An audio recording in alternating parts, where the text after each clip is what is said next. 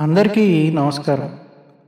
ఈ వేదిక ద్వారా నేను తెలుగులో ట్రావెలాగ్ సాహిత్యం అనే శీర్షిక పేరుతో మూడు వ్యాసాలు మీకు అందించదలుచుకున్నాను.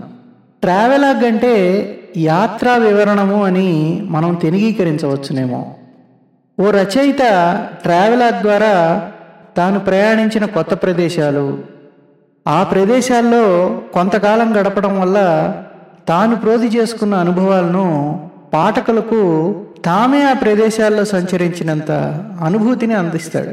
ఓ ట్రావెలాగ్ రాసేటప్పుడు రచయిత మిగిలిన విషయాలతో పాటు అప్పటి దేశ కాలమాన పరిస్థితులు సంస్కృతి ఆచార వ్యవహారాలు తాను కలిసిన వ్యక్తులు వీటి ద్వారా ఆయన కొత్తగా నేర్చుకున్న విషయాలు కూడా పొందుపరచగలిగితే అది పాఠకుడికి ఒక గొప్ప అనుభూతిని మిగులుస్తుంది అనడంలో ఏమాత్రం సందేహం లేదు.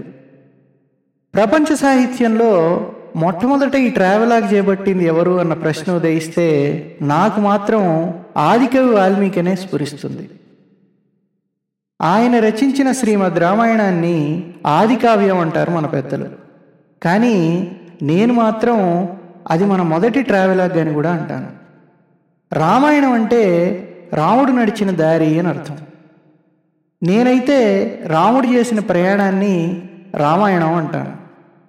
మనం జాగ్రత్తగా గమనిస్తే బాలకాండలో రాముడు తన తండ్రి ఇవ్వలేక ఇవ్వలేక ఇచ్చిన అనుమతితో విశ్వామిత్రుని వెంట ఆయన ఆశ్రమానికి వెళ్ళడం అటు పిమ్మట మిథిలకు ప్రయాణించడం సీతను వివాహం ఆడి తిరిగి అయోధ్యలో ప్రవేశించడం మరలా పితృవాక్ పరిపాలనకై దండకారణ్యానికి వెళ్ళి అక్కడ జీవనం గడపటం. దాని తర్వాత సీతాపహరణంతో వానరసేన సహాయం తీసుకుని నిర్మించిన వారధిని దాటి లంకకు పయనమవడం.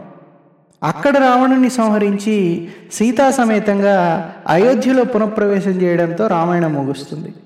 ఇదంతా రాముడి ట్రావెలాగ్ అంటాను నేను.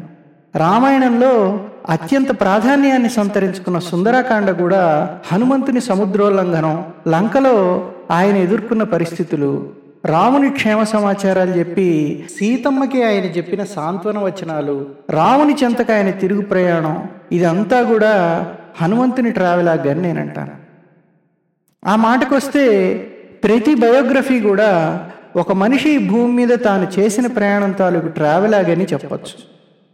మన తెలుగు సాహిత్యంలో ట్రావెలాగ్ అనే అంశం మీద మనం అవలోకనం చేసుకుంటే పంతొమ్మిదవ శతాబ్దంలో శ్రీ ఏనుగుల వీరాస్వామి గారు గ్రంథస్థం చేసిన కాశీయాత్ర చరిత్ర మన మొదటి ట్రావెలాగ్గా చెప్పబడుతుంది. రెండు వందల ఏళ్ళ క్రితం కనీస ప్రయాణ సౌకర్యాలు కూడా లేని ఆ రోజుల్లో మద్రాసు నుండి కాశీ దాకా వెళ్ళొచ్చిన ఆయన యాత్రానుభవమే ఈ కాశీయాత్ర చరిత్ర.